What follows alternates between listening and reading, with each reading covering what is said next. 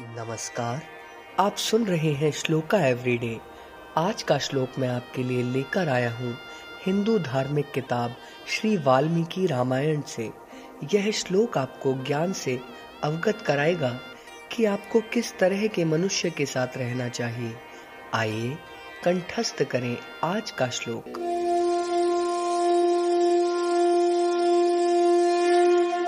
वसेत् सह सप्तनेन क्रुद्धेनाशुविषेण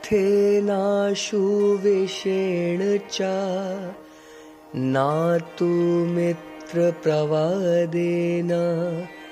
संवसे शत्रुसेवेना